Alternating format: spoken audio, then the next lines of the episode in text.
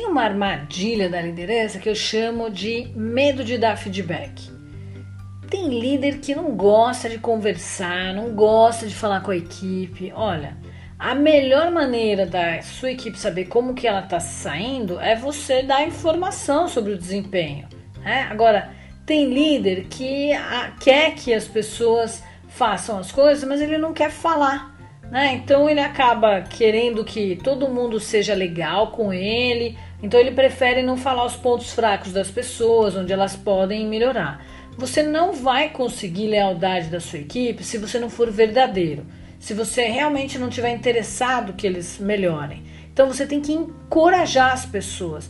Inclusive, você tem que criticar na hora que for necessário. Não é passando a mão na cabeça que você vai conseguir que as pessoas sejam leais a você, tá bom?